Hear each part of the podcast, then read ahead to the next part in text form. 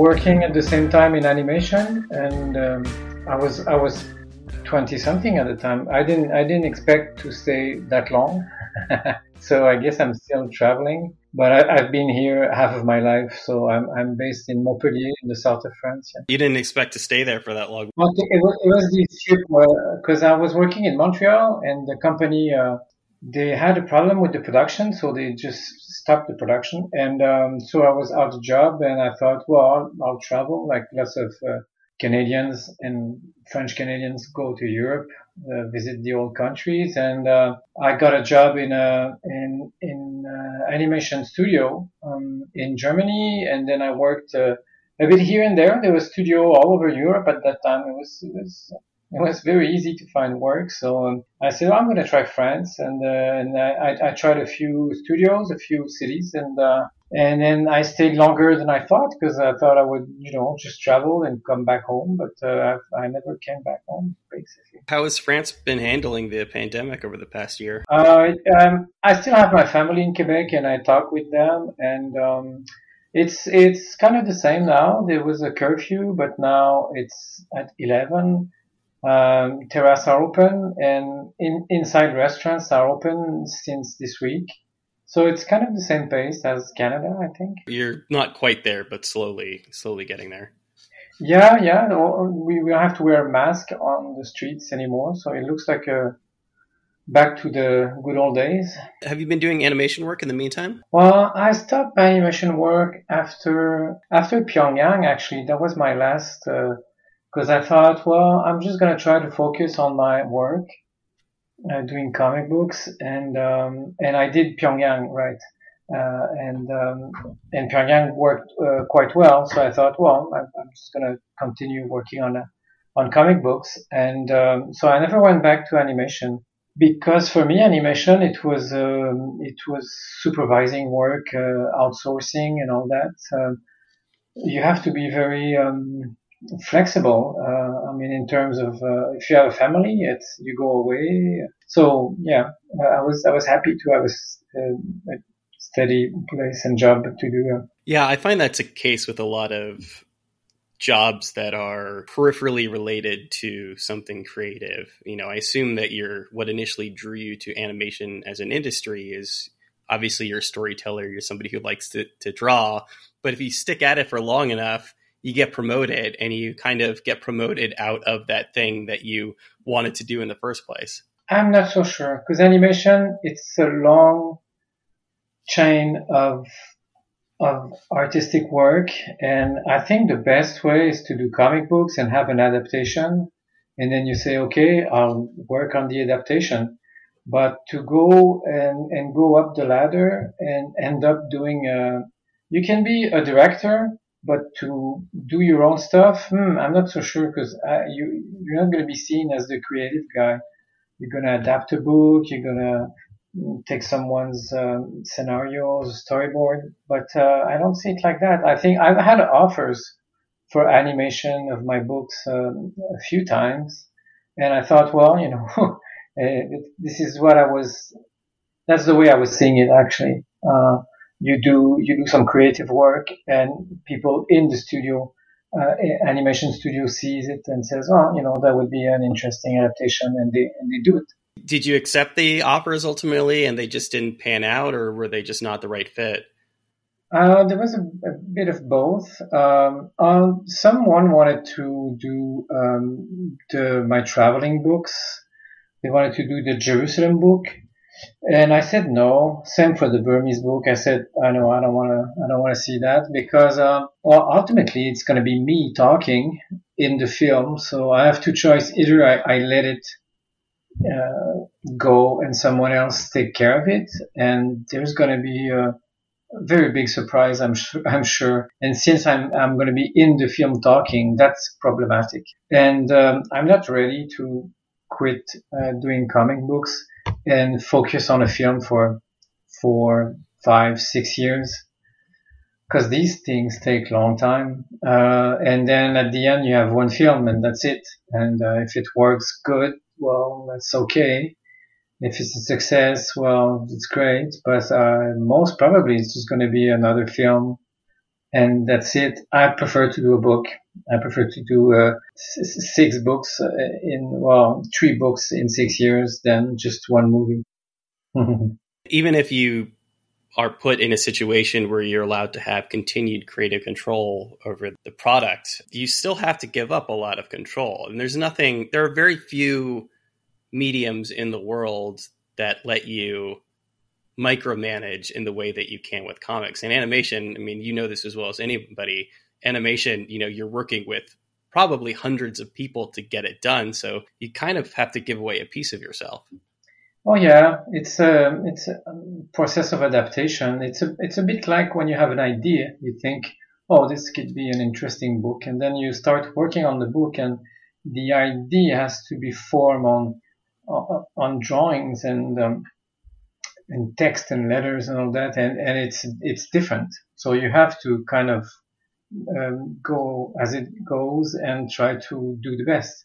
Uh, it would be the same for animation, of course you have so many people drawings they don't they don't all draw your style and you have to make artistic decision all the time that you are not you know totally satisfied and at the end you know it can be good but uh, it's going to be different different than what you have so that's the whole thing with adaptation uh, when you do comic book um, what I like is that you have a lot of freedom. Uh, if if I want to do a science fiction book, I can start tomorrow and uh, and uh, and that's it. I can I can do the book and then send it to some publishers if they're interested. But uh, animation, well, you need a team, and before you're gonna start on your book uh, on your animation, um, you have to convince producer that it's a good idea, and you spend so much energy on on stuff that are not gonna be in the creative thing, like movie. I mean, if you, when you do a storyboard, you do lots of stuff and that's not really in the movie. Uh, same with layouts.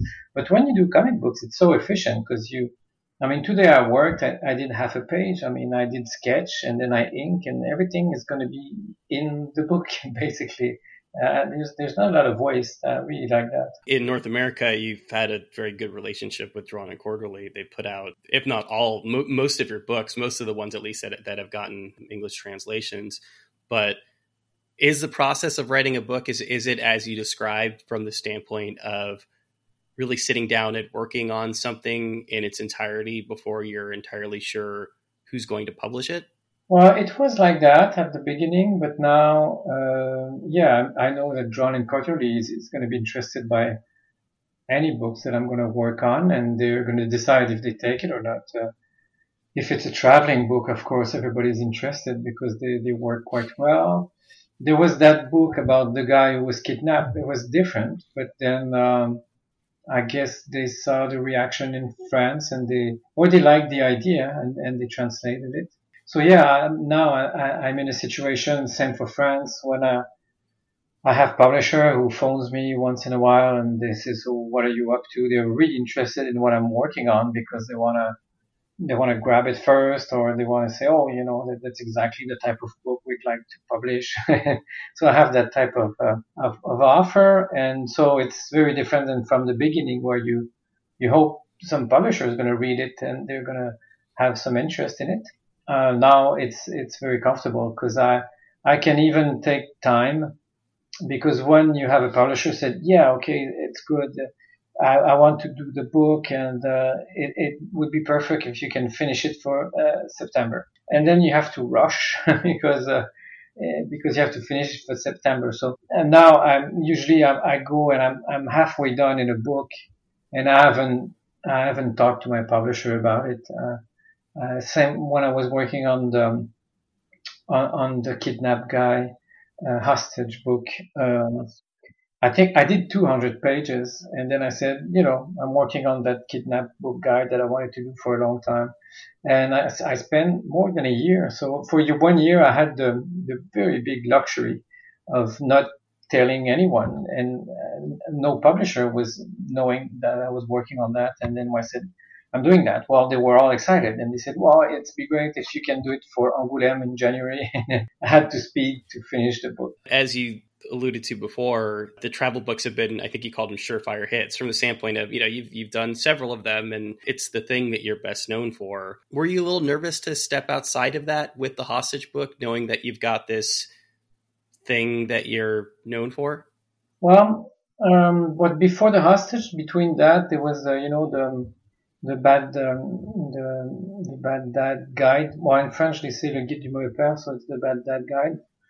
Uh, so I did four of that, and um, it's funny because I thought, well, I'm just going to do these books, but they've been very popular in France, and a lot of people don't know that uh, it's the same person who do these traveling books and do the, the thing with the father who's not so good with the kids and try to do his best and all that. Um, so that comforted me. I said, well, you know, I can, I, it, I, I sold a hundred thousand books in France of the first of that bad, that guide, which is very incredible. Um, I don't know, for some reason I had good cover, good critics and uh, people just, just bought it like crazy.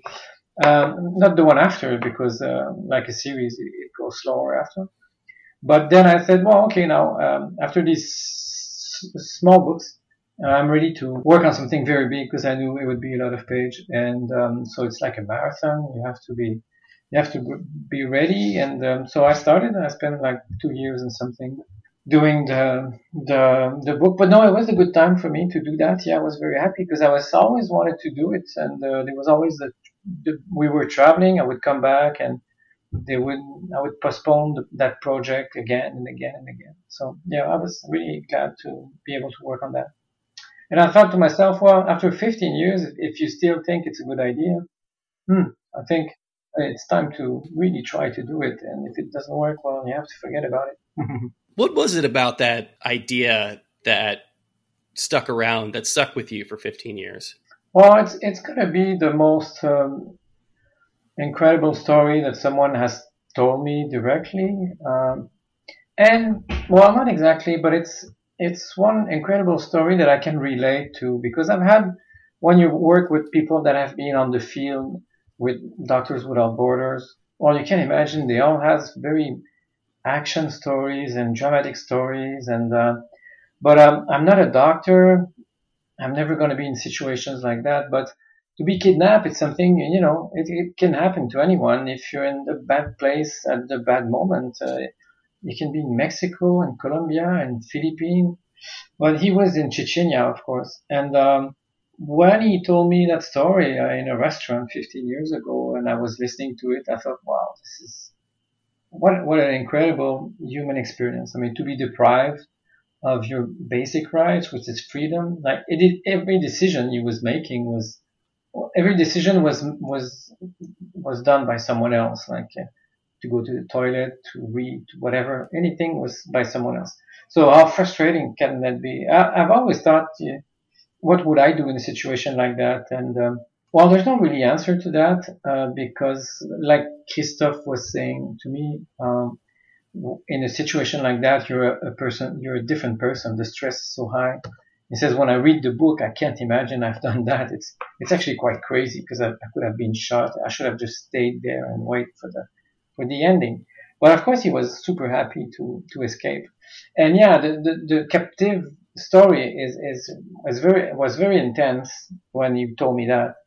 And, uh, and since he escaped, I mean, that's the best story you can imagine for, a situation like that when when you're kidnapped. Like he told me, the best therapy for a kidnapping is to escape because after two three weeks when he came back, he went back to Doctors Without Border. And told them, well, you know, um, I'm ready for another mission. Uh, just send me somewhere, and uh, they were all very surprised. And they said, okay, we'll send you in a very quiet place. So he he ended up working in in Laos, Laos for a year and a half uh, in, in that small town Buddhist place, and he really enjoyed it. Yeah. Did that feel like a collaborative book in a sense? Uh, did you call him up and tell him you're working on this? Did you work closely to get that book written? We worked closely, but it was not a collaboration because um, I recorded him uh, long hours, very long hours. And I worked with these tapes that I had from 15 years before when his memory was still fresh because I think I recorded him when he was um, six months, yeah, after that that story, six months after.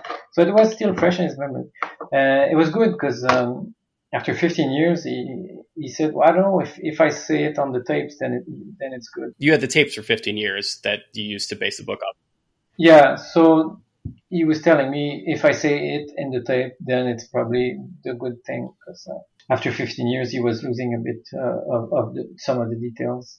And um, well, he became a friend, but um, it, it was not a collaboration in the sense that I sent him the the page and he would read them and there was not a lot of things to change, just some words here and there, but no details. And I did, you know, I did the whole thing, the whole plan, the whole chronological order, and I had to put words in his mouth because I said, well, okay, if he was in that situation uh, with this happening and this happening, he was probably thinking that. Then I was writing them, and I thought, well, he's gonna, he's gonna change lots of things, but no, he just said, you know, I think you got it. And after a while, he was just reading the page and there was no, almost no change there. The other thing is, he's, he's a bit like me. He's kind of a shy guy and, uh, he's not, we're not very different. So that's why I guess it was easy for me to like step in his shoes and, uh, just write words that he has probably thought or said.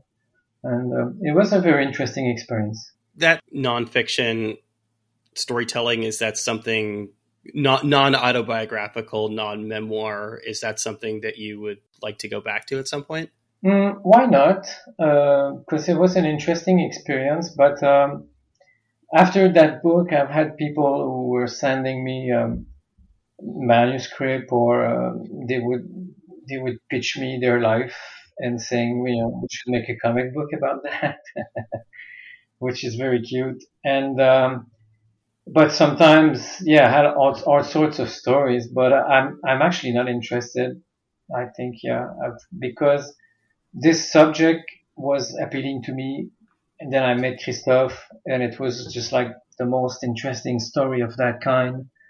And that's it. Other than that, I, I don't see what would interest me. No, but I, I would like to work on some stuff that is biographical uh, on someone else's life, like uh, a writer, a painter, a poet, a scientist. Uh, I've I've worked a bit on that just uh, because I was thinking of that. Uh, an art dealer actually, and uh, yeah, and I would like to make um, some biography material with that. Um, maybe not the whole life, maybe just a period or something like that. But it it would be interesting. I like to I like to work with boundaries. So when it's my story, it's easy because I have my notes and these are the boundaries. On a biography, well, it's someone else's life, so you have to, in that frame, um, do something interesting to read. And uh, I prefer that than having a, just a total open space of freedom and fiction.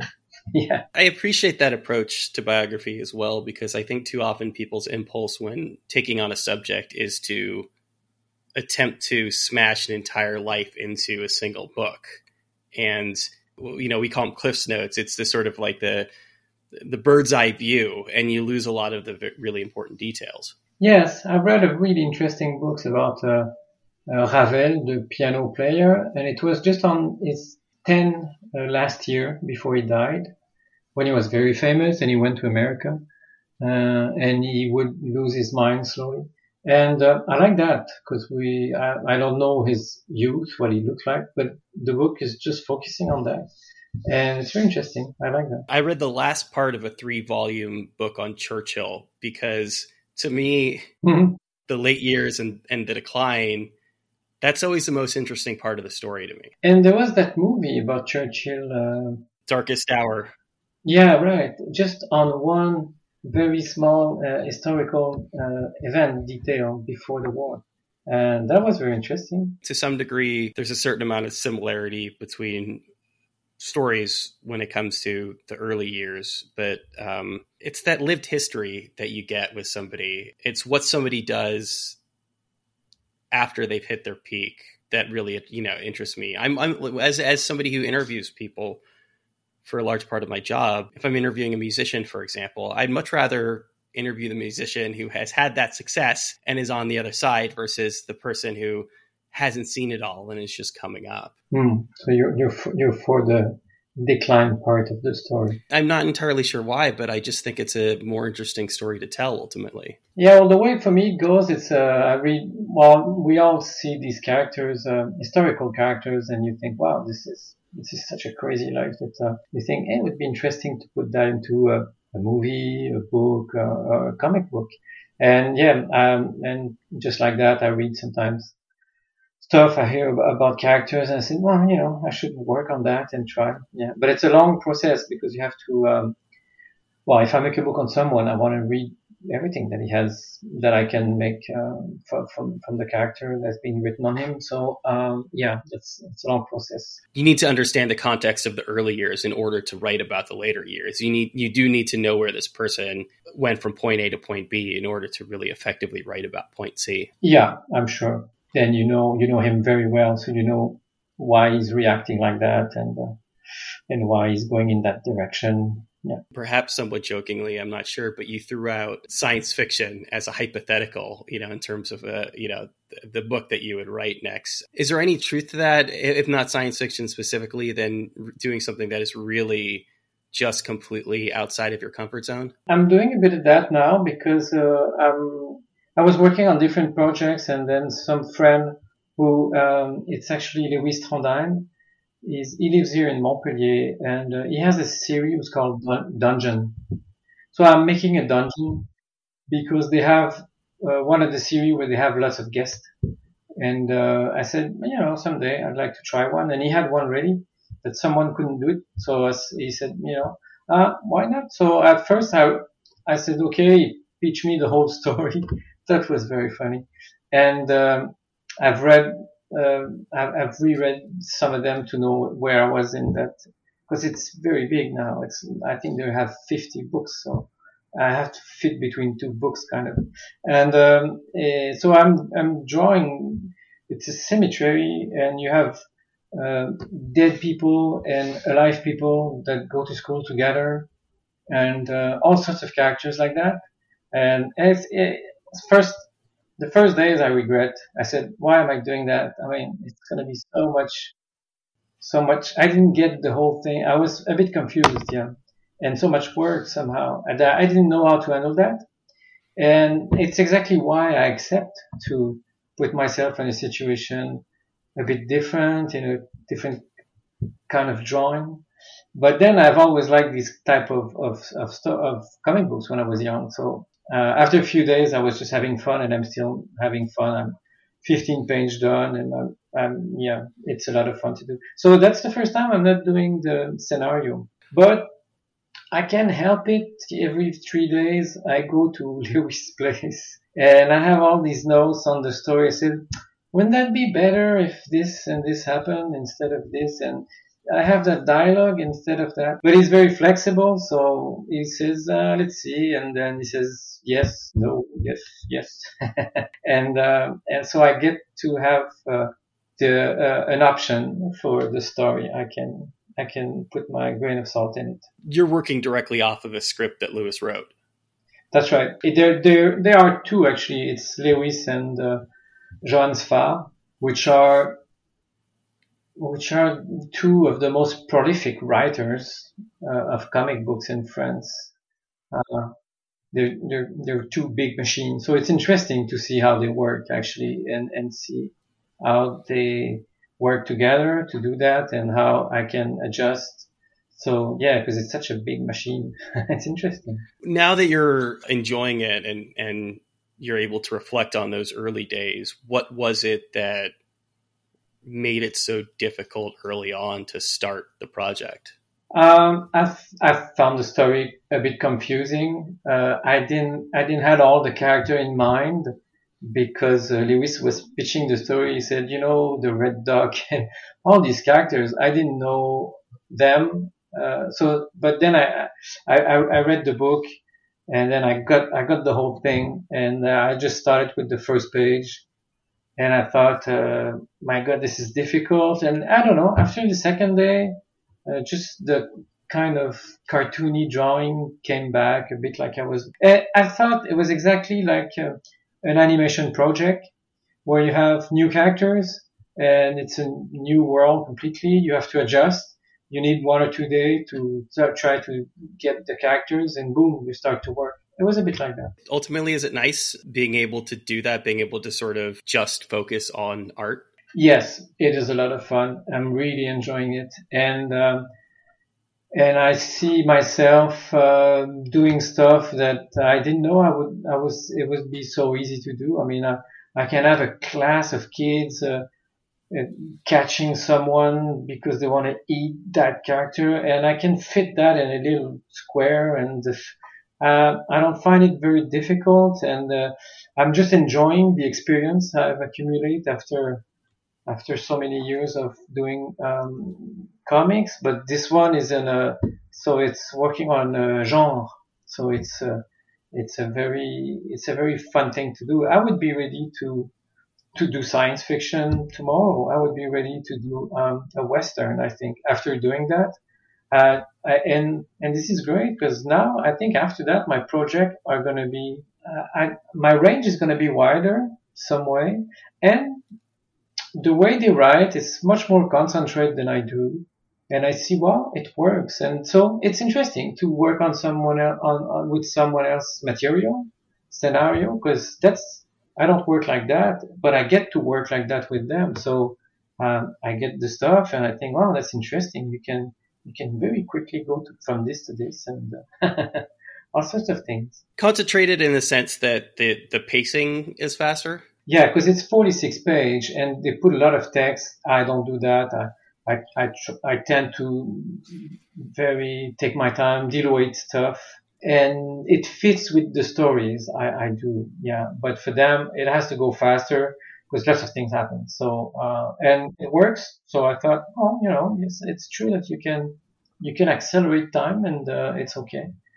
Uh, yeah. So I'm learning a lot. It's fun when I think about their art, when I think about their pages, they're they're heavily detailed in in a way that you know I, I don't tend to, to to think of your work. Trondheim specifically doing a lot of really busy images of crowds, uh, as far just very heavily detailed. Do you think that part of the sort of the initial disconnect there is that when they write, they tend to sort of write for them themselves as artists?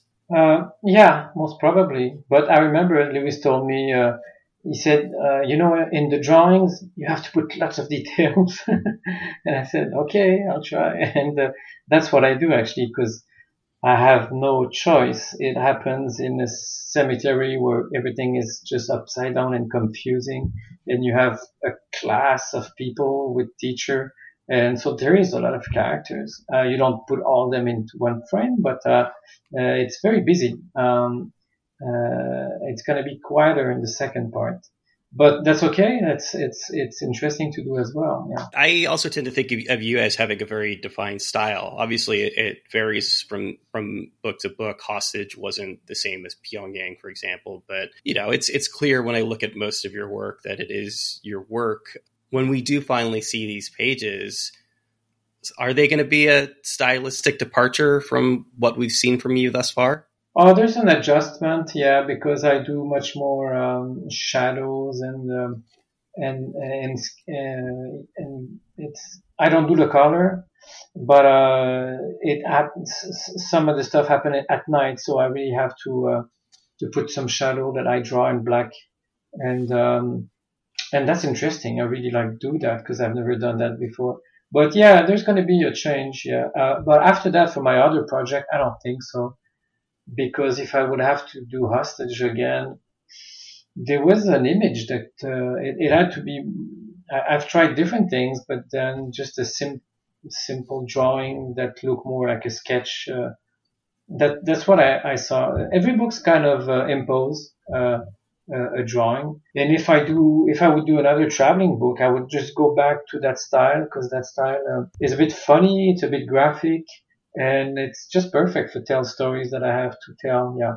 But uh, yeah, if I would do a science fiction book, then of course I would do something different. Is the story that Factory Summers is based on? Is that another thing that you were sitting on for a number of years? Oh yeah, yeah. I've I've been thinking of that for um, well the longest time because uh, once in a while uh, one memory of that time was popping in my mind and uh, there was some very funny situation there and I thought well you know that would be an interesting uh, little part of a book if I ever do a book about that and then I would just let go but they would they would come always. And uh, one day I thought, well, okay, let's let's try to see uh, if I make a book, what can I put in that? And I just started to to note my my memories of that specific time. And um, even though I don't have a good memory, I was very surprised that uh, wow, all these things came back and came out, and uh, for a week they would just come and say, oh yeah, there was this, and then oh yeah, there was this. So I note everything, and then I realized, well, I think I have enough material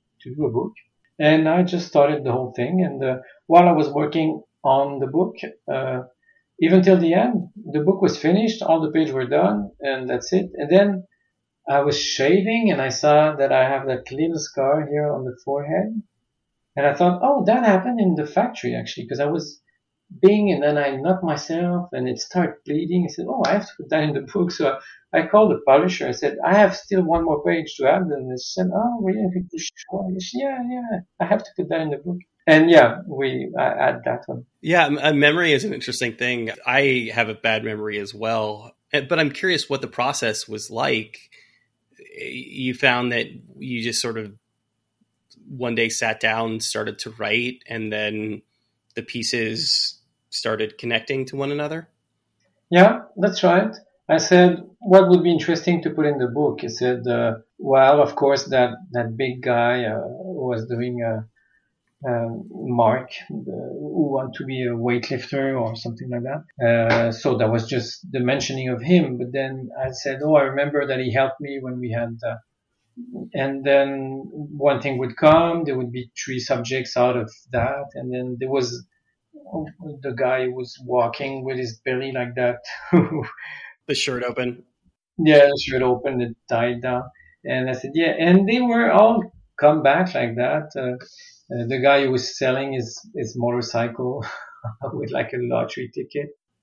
And, uh, I, I don't have a good memory. That's funny. But, um, I guess when you're 17 and you're, that was my first summer job and you're with these guys who live there basically and you're just for the summer, you know, they don't, they, they talk with you and, uh, all that, but, uh, you're just a student that, that's going to pass by. So they, they kind of ignore you. And uh, so yeah, it's a bit intimidating. Uh, I was I was kind of shy at 17, and uh, the students they would bring books and read.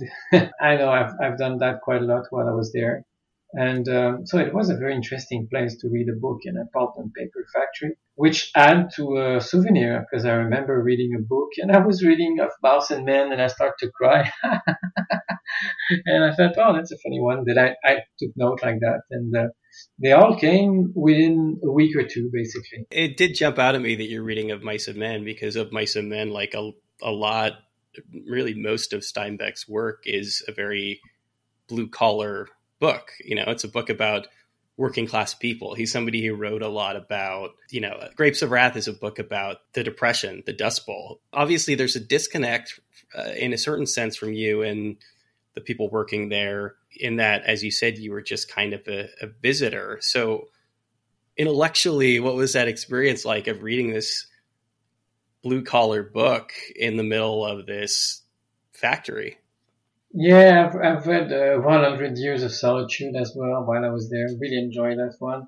Uh, of Mice and Men is, is a super popular book in French in, in the French countries. I, I read it in Quebec and uh, my daughter read the book uh, in, in a French translation just last year. She's 14. And, um, so it's, it's one of the books you read when you're young, I guess. Uh, and it's, yeah, it's, it's a very beautiful book. And I remember, well, they didn't mind. I mean, these workers, they would see students and, uh, uh, I would say half of the students there, they would bring a book and read because, uh, well, the job was boring whenever you had time and you would bring a book. Uh, I guess some of them would, would, bring books that they had to study during summer because uh, a lot of them were um, study uh, to be doctor or lawyer. and when I told these guys that uh, I was I was in fine arts, I, I, could see the the gap between my world and their world. Even though my world was not made up, and I, they told me, "What do you want to do uh, with fine arts?" I didn't know. I was just hoping that if I can find, I said I like drawing. If I can if I can be near the drawing process of something, you know, that'd be fun as a job. And uh, yeah, it's interesting to be in a factory when you're 17 because you look at that and you think, wow, you know, that's a possibility for a job. Some people do that all their life.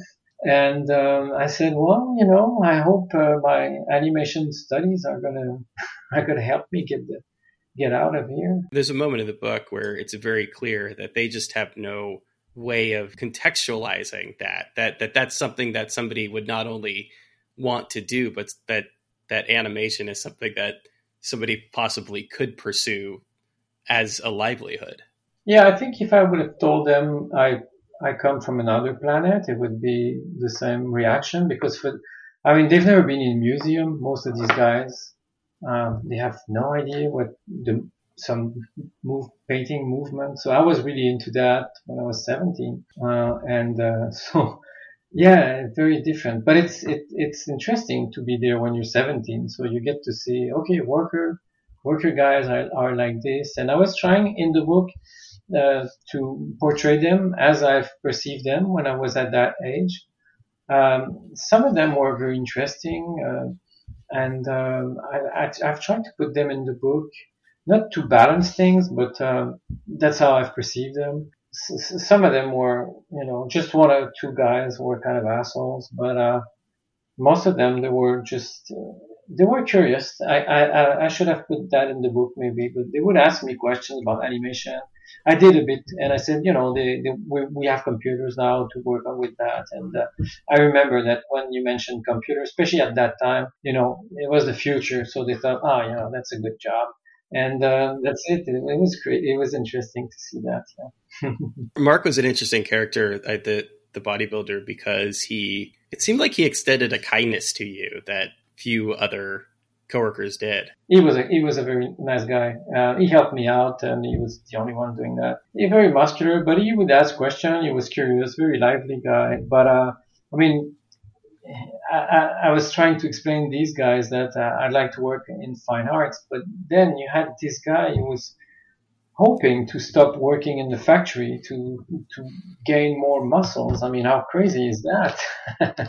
so it's it kind of balanced things. There's another level of disconnect in an entirely different way in that part of what brought you to the factory in the first place was the fact that your father worked there but he, uh, he didn't walk on the he didn't work on the floor. I mean occasionally you would see him sort of walking by. Yeah he would uh, no because he was a, a, draftsman technical draftsman. But uh, sometimes he would do other stuff because he, he was very curious to try and uh, he's the one who was taking care of the the sound, the, the, the decibel to make sure that, uh, so they would have to every year to take uh, measurements of that. The noise levels. Yeah, right. So noise level. And, um, he, he was, uh, so just, I remember he was telling me that when I was younger. And uh, the day I saw him finally uh, there, uh, he was taking the measurement for that. I thought, oh, you know, that's that machine he showed me once and all that. Uh, I didn't expect to, um, I didn't plan to put my father uh, so much in the book. Uh, for me, the main subject was really the factory and the people that are in that factory, just like going into a different country where uh, the, for me that country was the factory and um, it had it had I had all the ingredients of a traveling book basically you go in some weird place and then uh,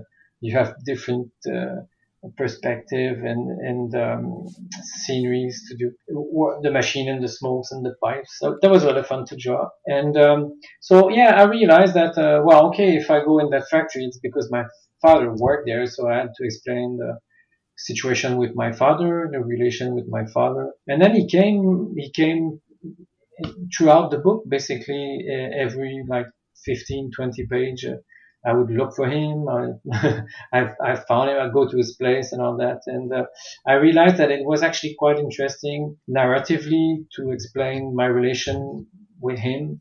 And at the end, uh, I thought, yeah, something is missing. And then with my publisher, I said, I said, I'd like to, you know, finish with my father when he did, when he died a few years ago. And that was kind of the end of it. And my brother was there, and then it just it, it just made sense. But uh, it was not planned. And when um, I think of the book now, I, maybe the main character is my father, uh, and the, the, the factory is there. So yeah, you never know. You start with a book, and uh, it it kind of goes in a bit different direction than I thought. What's really interesting about your father in the first probably three quarters of the book, I, I suppose, is um, as you said, there are moments when you go to his apartment and, and visit him, and he basically sort of lectures at you. But throughout most of the book, he's kind of a ghost. Yeah, he's this um, character in, in the periphery that you know you think maybe you see walking by, but you're not sure it's him. Yeah, and you have that expression. Um, searching for the father or looking for the father. So in France, it is chercher le père. And uh, I have literally that situation where I think I see him. I kind of run in the factory and I say, uh, you know, dad, dad. So I'm running after that ghost basically, which is a very good description of my relation with him because, uh, you know, it's never been really there. And then when he was there, you were never really in in front of someone. You can just have a normal conversation always. So it, that's he was that kind of guy. You know, Drawn and Quarterly had described it as your most personal book, and and I think that's right. But it, it's an it's a funny thing to say about somebody who has. You know, to some degree, all the travel logs were about you and your family and your travels, but but this is different. And I don't know if it's just the nature of your relationship with your father or the way that you told it, but this does feel deeply personal in a way that maybe the other books weren't. In the other books, uh, I I don't talk. I talk about the children because it's funny, and that's it. I don't really go into personal stuff. Uh, I don't really like to read books that are too personal because I feel like hmm, I shouldn't be reading this. I have that feeling very quickly. So uh, I don't feel at ease with books like that. So I don't do books like that. Basically, um, my traveling books. Even though back in in Burma or Jerusalem we had some problems in, in, in all couples can have. I'm not going to put that in, the, in in a book. I mean, that's that's there's no point and that's no sense. And this one is different. Maybe because of the age, I'm 55 now. So um, I guess I wanted to talk to my father without, I think without admitting it at first, but once the book is finished, I realized that, like I was saying, well, maybe he's the main character after all. And the fact that he died a few years before, I was thinking, you know, what a, what a strange relation I had with my father. At the end of it, narratively, it was making sense. Otherwise, I wouldn't have put that into, in, in, in the book yet. You get to see that young me at 17 and uh, a bit of his relation with his friend's family and father. So I thought, yeah, that that that makes a book. That's okay. Yeah, I think you're right. I I don't know if I necessarily say he's the main character. I mean, you know, you very much are in that you're the kind of the force that drives the whole thing, but he's the heart of the book. Yeah, right. In the process of writing about writing this book and writing about him and going through and re-remembering these things do you feel like you gained a better insight into your relationship with him? Yes and no. I've explained uh, maybe more clearly to myself what because uh, i had to draw and i had to to make him do these lectures. So it's a bit more clear the the kind of guy he was for me. Um, in the ending, uh, it was uh, very moving to do it. Um, and uh, I'm glad I did it like that. I I think I, I have done it too. Because my father died so like uh, four years ago, and I don't think I would have done it while he's still um, alive. Yeah, I think maybe that book uh, was possible to do because uh, there was there was over with my father. And I said, well, okay, now I can talk a bit about him. Yeah it's, it's there's all these things together. Yeah. In a certain sense, was his dying a catalyst for you wanting to sit down and write the book? Well, my relation was so distant that, um, well, I was, no, not really. I don't think so. It just, it came in my mind like, yeah, no, that, uh, he's away. I can, I, it's not an homage because the way I describe it, it's not very positive, but, uh, in my mind and for my family, it is a little bit, I think, like, well, you know, my father, he was a special guy, but he was like that. And, uh, yeah, just to draw him, that was, that was a bit of a, a catharsis to, and to show it to my, to my sisters and, uh, and my, my, my, my brother. And, uh, and they said, yeah, it's like, he looks exactly like that. What were his feelings about the career path you chose? I mean, in a certain sense, were they similar to the reactions that you got from the guys on the floor in that it just wanting to pursue this was just completely foreign to him? Well, I had the chance to be the, the fourth uh, children. Uh, the first one had a lot of problem and he divorced and he was out of the house when I had to make decision about going in an art school because he wouldn't he wouldn't have go for that. I mean, he would have uh, just like he did with my father. My father wanted to do some some study, then he said, "You're not going to do that." So it was a big fight. Um, so I would have, I, I probably I would have fight with him. And uh, but uh, since I was the fourth one, uh, I didn't have to go through that, so it was much easier. Yeah. And what do you think about my career? Um, well, frankly, I have to say I don't know because uh, to connect with him and have a just normal conversation was just really strange and I would just give up and and try to put few things like uh, you know uh, I'm you know everything. At the end of the, of, of of the day I would be with him and I was thinking yeah I would say briefly, well, Dad, I've been I've been in France and uh, it's going all fine. You know, I'm publishing books, and he would pause and say, "Oh yeah," and then, um, "Oh, good, good, good," and uh, not much would come of that. You know, like these father. uh, the funny thing is, um, after that book, I had uh, a few guys who uh, said I've worked in a factory, and one guy said I worked in a factory in, uh, for 41 years, and uh, I was working with your father for many, many years. And, uh, he said, you know, if you want to talk about that, uh, and have a few, uh, a few insights about your father, you know, here's my phone number. I phoned him the day after and we had the two hours of, uh, of good conversation. It was interesting. So I said, well, how was he like? So uh, it's funny because I have to ask a, a strange guy a, a, stranger guy, how was my father at work? So I had all sorts of questions. I took notes and then I phoned my brothers and sisters. Said, you know, that, this, this, and this. So he was actually talking about, he said, he was talking about you guys, uh, families, the, the children. He, I said, oh, really? Wow. Because uh, I've it's a short and small, but as I'm thinking back on the book, perhaps the most profound moment of the book for me is when you go visit him in the office and you realize that that's the last and you know maybe only time that you're going to be in his office. So you need to really soak it in and get a visual of this place where he spends all his time. And that was a really, especially, you know, now as we're talking about memory, that was an incredibly important moment for the book. Yeah, well, that's true. Uh, totally. I agree with you. I'm glad you picked that up. Um, because you're there, you're 17 and, um, that's it. I mean, that's the only time I saw where my father was working. And, uh, I don't know. I think of my, my son is 17 and, you know, he comes to the studio. He's been there many, many times. Um, it's so different. I did that book a bit too because um, my my son is 17 and I look at him and says, "Oh, what was I doing at that time?" And uh, I, I I wanted to do the book and call it "At Your Age," uh, three dots, and then give it to him and says, "You know, at your age, I was working at the factory." that type of thing. But uh, of course, that title didn't work, and um, just to you know, just to sh- to tell him that you know I, I, was working when I was your age, which is such a, an old father thing to say. And it was, yeah, it was part of the of the start of the book, yeah. To, to when I was seeing my son and saying, you know, what was I doing at that time?